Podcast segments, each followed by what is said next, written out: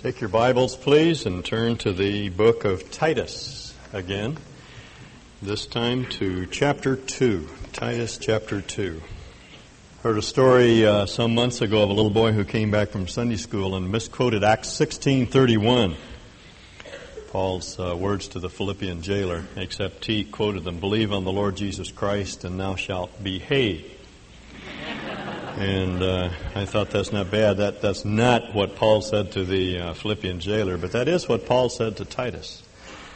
That's the uh, that's the theme of this book. As you know, Titus was left behind on the island of Crete to uh, plant churches, to continue the work that Paul began there, to appoint leadership, to build up churches.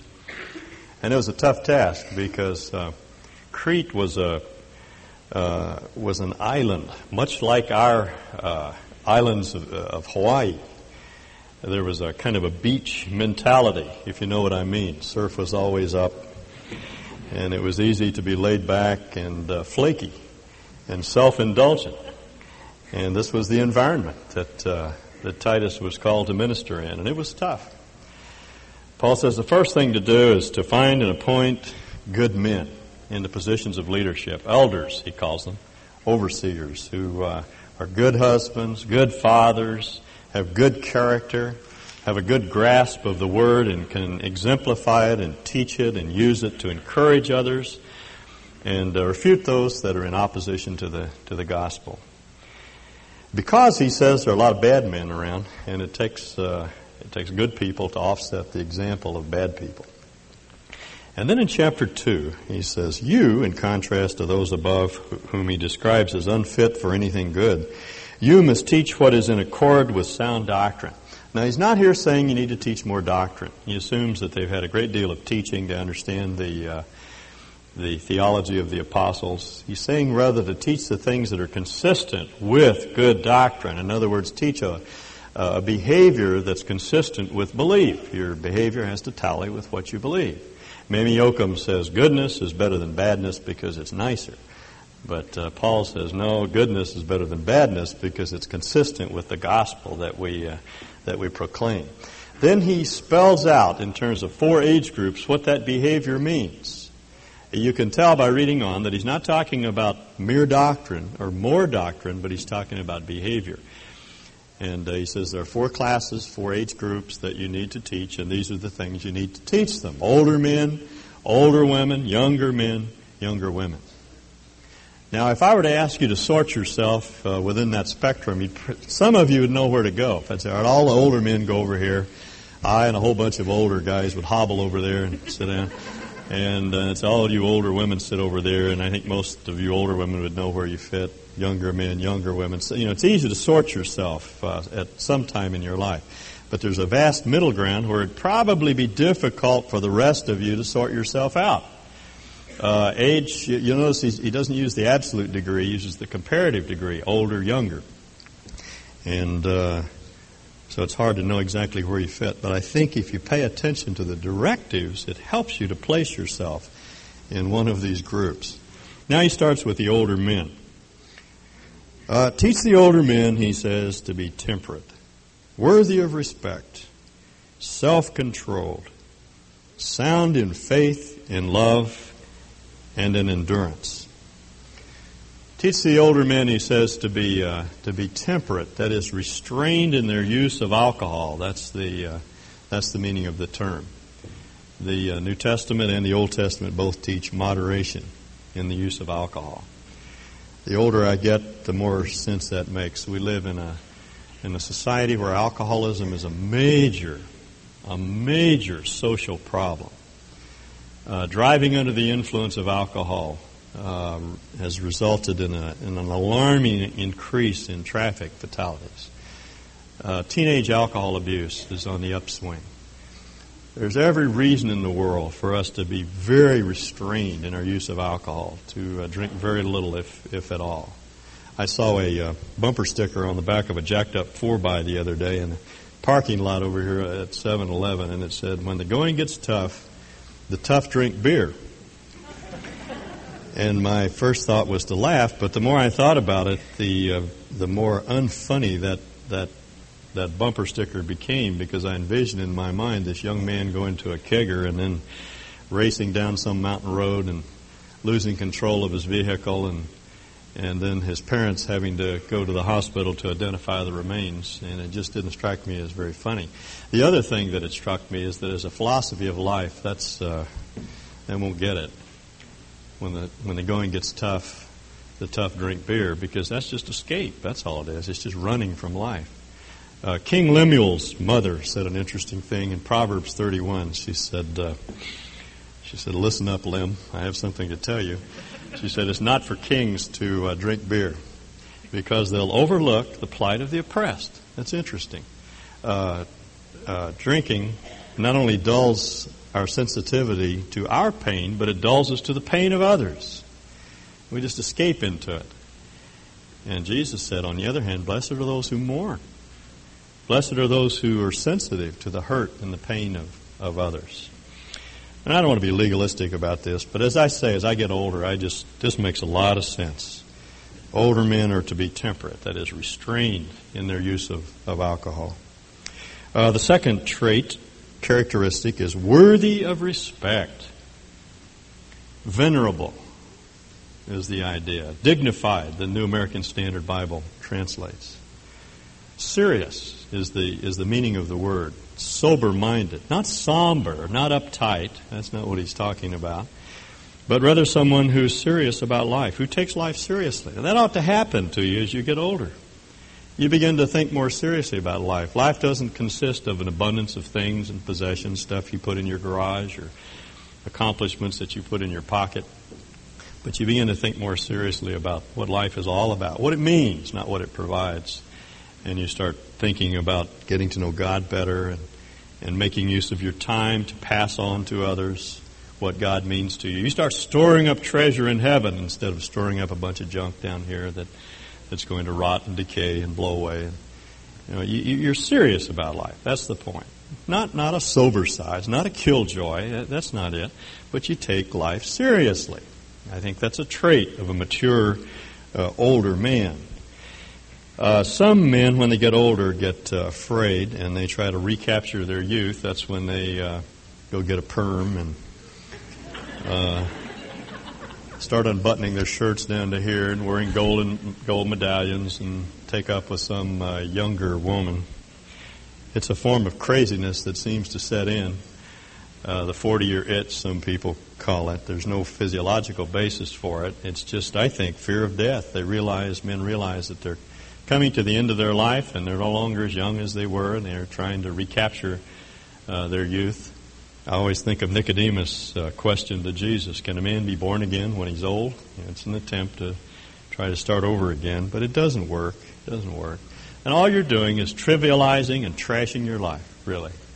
Uh, the thing to do is act your age. That, that's what Paul is saying. Act your age. You're an older man, act like it. Stop trying to act like a kid and uh, get serious about life. Start uh, living life the way God intended you to live it. So older men are to be temperate, worthy of respect, self-control. Ooh, the word means rule by your mind instead of your emotions. Do you ever hear anybody teach you that men are naturally rational and women are naturally emotional? That is a bunch of male poppycock. You can tell that, that males are mostly interpreters of, of the Bible because they're the ones that come up with this nonsense. You, want to you want to cause a woman to hate God, then just teach her that the Bible teaches that men are rational and women are emotional. The Bible doesn't put people in psychological boxes. It doesn't tell us what women are like psychologically and men are like. I can't think of a single verse that does that. And sometimes we try to make it a little less innocuous by saying women are just naturally sensitive and men are more objective. But the Bible doesn't teach that either. What the Bible teaches is that emotionality is not a mark of feminine, it's not a feminine trait, it's a trait of immaturity. And that men as well as women need to be ruled by their minds, minds that are taught by the Word. Paul says in Romans uh, 12, 1 and 2, Don't be conformed to this world, but be transformed by the renewing of your mind. In other words, set your mind on the Word of God Let the Word of God rule your thoughts and your minds, and then you'll be a rational person. If you don't do that, I don't care whether you're male or female, young or old, you'll just grow up to be a silly, emotional person. Not uh, objective, not thought out. Uh, be self controlled, he says. Get control of your mind. And sound in faith, in love, and endurance. Sound goes with triad faithfulness, love, and endurance. Actually, sound means healthy. That's the, that's the meaning of the word. Uh, as you get older, you get less healthy. No question about that. a friend of mine who plays racquetball at the courthouse was talking to another fellow the other day. I overheard him in the in the locker room, and he said, "I think I'm about a step slower than I was when I was 25." He's about 50 now, and I thought, "My goodness, I'm about you know one giant step for mankind slower than I was at age 25." Uh, that's just that just happens to you. The, the the outward man begins to perish and decline, and you get less and less healthy as you get older. But who cares? I mean, what difference does it make? Because the the inner man, he says, is being renewed day by day. You're getting healthier in the attributes that really count. He says you're becoming more and more a man of faith. Confidence is what he's talking about. Dependence. You haven't lost that go for broke mentality that, that characterized you as a, as a young man of faith. Uh, men, as they get older, do tend to become more conservative, and there's some wisdom in that. But we don't need to become uh, stuffy and and uptight and always pouring cold water on other people's ideas and just as I call them beginners, those people that are just against anything that anybody else is for. We, you know, you don't have to become that kind of person. As you grow older, you can become more and more optimistic and confident, uh, more hopeful, more expectant that God is is going to do something. Like Caleb, I I agree with Hardin. That's my favorite character in the Old Testament. Tough old guy. His name means dog. I, I just wonder what kind of parent would saddle a child with a name like that. Kalev in, in Hebrew is the word for dog. He wasn't even a Jew. He was an Arab. He was a Kenizzite. But he came to love the Lord with all of his heart. And he was one of the spies sent into the land. And at 40 years of age, he was Joshua's sidekick. You know, they went into the land, they came back and gave the report. We can do it, they said. By God's strength, we can do it. And the other fellow said, we can't. And they're the ones that died in the wilderness. And Caleb and Joshua were the only two that survived that generation. And they went into the land. At 85, when most of us are, would have retired in our A frame down on the Mediterranean, he, he says to, to Joshua, Give me the high country. I want to go up there where the giants are. Come on, giants, put up your dukes. We're going to do battle. And uh, he took Hebron, the best, the highest and the best. And that ought to characterize older men. They ought to be tough, rugged old men of faith who have confidence in what, what God can do. Healthy in faith. And healthy in love. There's nothing about getting older that ought to make you mean and ornery and irascible and hard to get along with. Why is it that, that men, as they get older, get cranky? Well, that's just the tendency of their life all along. It's not old age that does that to them. You can get sweeter as you get older, more tractable, easier to live with, more mellow, kinder. I think of my father. He's 91. He just gets sweeter every day because he's, he's walked with the Lord for 80 some odd years. And and that's what can happen to you. He says you can be healthy in faith and in love and in endurance. The word endurance means uh, fortitude, toughness. You get tougher as you get older. The outer man begins to uh, get weak, and but but the inner man gets stronger and tougher. There's an old cottonwood tree down the down the street from our house. Carol and I walk by it frequently, and and I thought when I saw that tree uh, this last week. That's a good illustration of what it means to be old and tough. The roots just go down dozens of feet into the ground, and the thing is about this big around, and it's all gnarled and beat up, and it's not much to look at, but it's tough. And no wind that comes along is going to blow it over. And that's, that's what he's talking about. As you get older, you gain endurance, become more firm in what you believe. You're stronger in the inner man. The outer man gets weaker, but the inner man gets stronger. These are, these are the qualities that ought to characterize us as, uh, as older men. Uh, as Paul puts it, the outward man is perishing, but the inward man is being renewed day by day.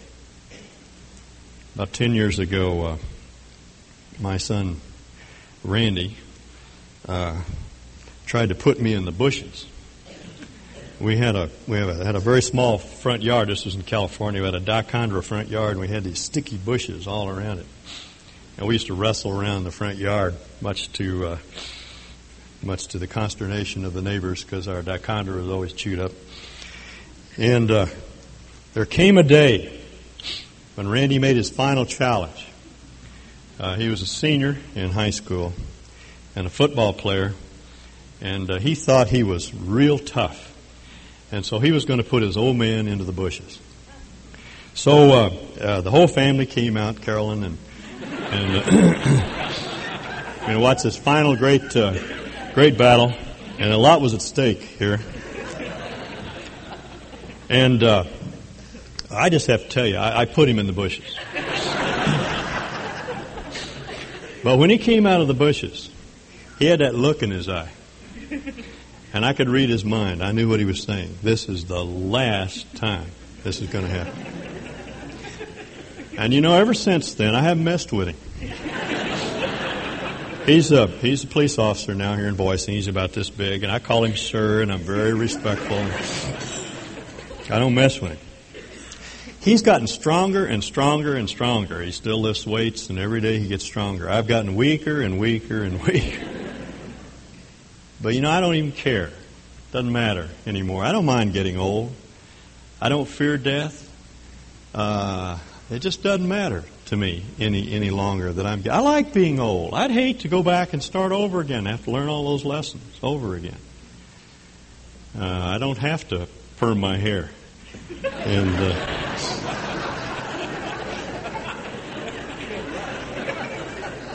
because you know, what what Paul tells me is that I can keep on growing. We grow to ceilings in every every area, but there are no ceilings to love and endurance and faithfulness and temperance and self-control and, and dignity. That's what it means to be a mature old man. You know, you can be a silly old man. You can trivialize your life. You can spend your life sitting in the park playing pinochle or waste you know the rest of your life on yourself self-indulgently or or you can decide at, at this point in your life I'm going to become a man. I'm going to grow up to full maturity in Christ. And then your life begins to be worthwhile. Uh, now, uh, verse 3. We've been talking about older men. Now he's going to talk about older women. Likewise, teach the older women to be reverent in the way they live, not to be slanderers or addicted to much wine, but to teach what is good. The older women are to be reverent. It's, it's an interesting word. It means uh, to be like a priestess. In other words, they're devoted to spiritual things. They aren't preoccupied any longer with externals with material things. They aren't materialists. They're not worried about looking like Jane Fonda at age 40, you know, or they don't buy all this stuff that you get in the magazines about what really makes for womanhood. They've learned that what really matters is knowing God and loving Him and sharing the truth that they have about God with, with others. They're reverent. Their, their hearts are devoted to Christ. Uh, that's a mark, you see, of, of maturity in a woman. When she moves past the inclination to lavish all of her time and effort and money on herself and her outward beauty, and she begins to think in terms of, of developing the, the inner person and then passing that on to, uh, to others. She's uh, not to be a slanderer. In other words, she doesn't talk about others. Uh, you get a bunch of men together and they talk about their exploits mostly. I mean, they, will gossip too. This is not just a feminine sin; it's also a masculine sin. Men men can gossip, but more often than not, men will talk about their their uh, their achievements. They'll brag. As, uh, I heard a story once about a a man who who said to his wife, "All women," he says, "are nothing but a rag and a bone and a hank of hair." And she said to him, Yeah, and men are nothing but a brag and a groan and a tank of air. and that's our tendency to just be full of hot air when we get together. But uh, Women, I think, because they're so relational, have a tendency to talk about one another, talk about other women, and to slander others and to be catty. And, and, and Paul says, don't, don't do that. You have a problem with someone, you go to them. That's what, that's what Jesus said to do. You don't talk about them. Malicious slander is so hurtful. Let your speech be seasoned with salt, Paul says. Always building up the other person, preserving their life rather than tearing it, tearing it down. Be reverent, positively and negatively, not, not a slanderer, not a malicious gossip are addicted to much wine. It seems to me that all of us, uh, men and women, if, if we're not if we're not finding our satisfaction in God, we'll find it in some drug or alcohol or or something else. And he says, don't don't give yourself to talking about others, and don't give yourself to an addiction to to wine. Not addicted to much wine, but but give yourself to teaching what is good now we have to understand what he's talking about here. Unfortunately, the church over the years has relegated women to making cookies and taking care of children and things like that. And if they teach at all, it's teaching uh, homemaking skills, teaching people how to bake and sew and do those sorts of things. But Paul says what they're to do is to teach good. Uh, in other words, they're to teach doctrine. They're to teach people about God and what it means to be like like God uh, in, in, the, in the world in which this book was written, women normally weren't educated. Only the upper class Greek women were educated. Other women were somewhat sequestered and they weren't considered to, you know, they, they didn't think they were intelligent enough to be, to be taught. And our Lord and the apostles completely overthrew that convention. Our Lord said things to women that He didn't say to men. He took them very seriously. He taught them things He didn't even teach the apostles. Uh, it was to Mary Magdalene uh, that the Lord revealed himself, remember, after the resurrection, before the other apostles. Uh, the Lord manifested himself as Messiah to the woman at the well before he even did that for his disciples. So he realized that women could, were, could be sophisticated in their thinking, they could understand theological concepts, and they could teach theological concepts to others. He didn't just relegate them to making cookies in the back room or running church bazaars or whatever. He, he took them very seriously. So he's saying that, that older women are to be serious about their relationship to God, pursuing Him with all of their heart, learning about Him, and imparting that truth to others. So that, he says, notice how, how it's worded, teach them what is good in order that they can train, uh, sober up is the word, sober up the young women to love their husbands and children and so forth. It's interesting that this, this command is given to the older women. The older women are to teach the younger women. Interesting. Now, you know, some of you older women who've, who've raised your children and they're in college or they're in high school now, and you have a lot of a lot of free time. I mean, you know, how many how, how long does it take to do the housekeeping chores when there aren't kids around? It's fairly simple. And once you've done it, you've done it. What do you do after that? Well, a lot of women get bored, and they think they have to find their satisfaction in getting a job. And so they go out into the world and get a job so that they can fulfill themselves. Let, let me tell you uh, a secret. Men have been trying to do that for hundreds of years, and, and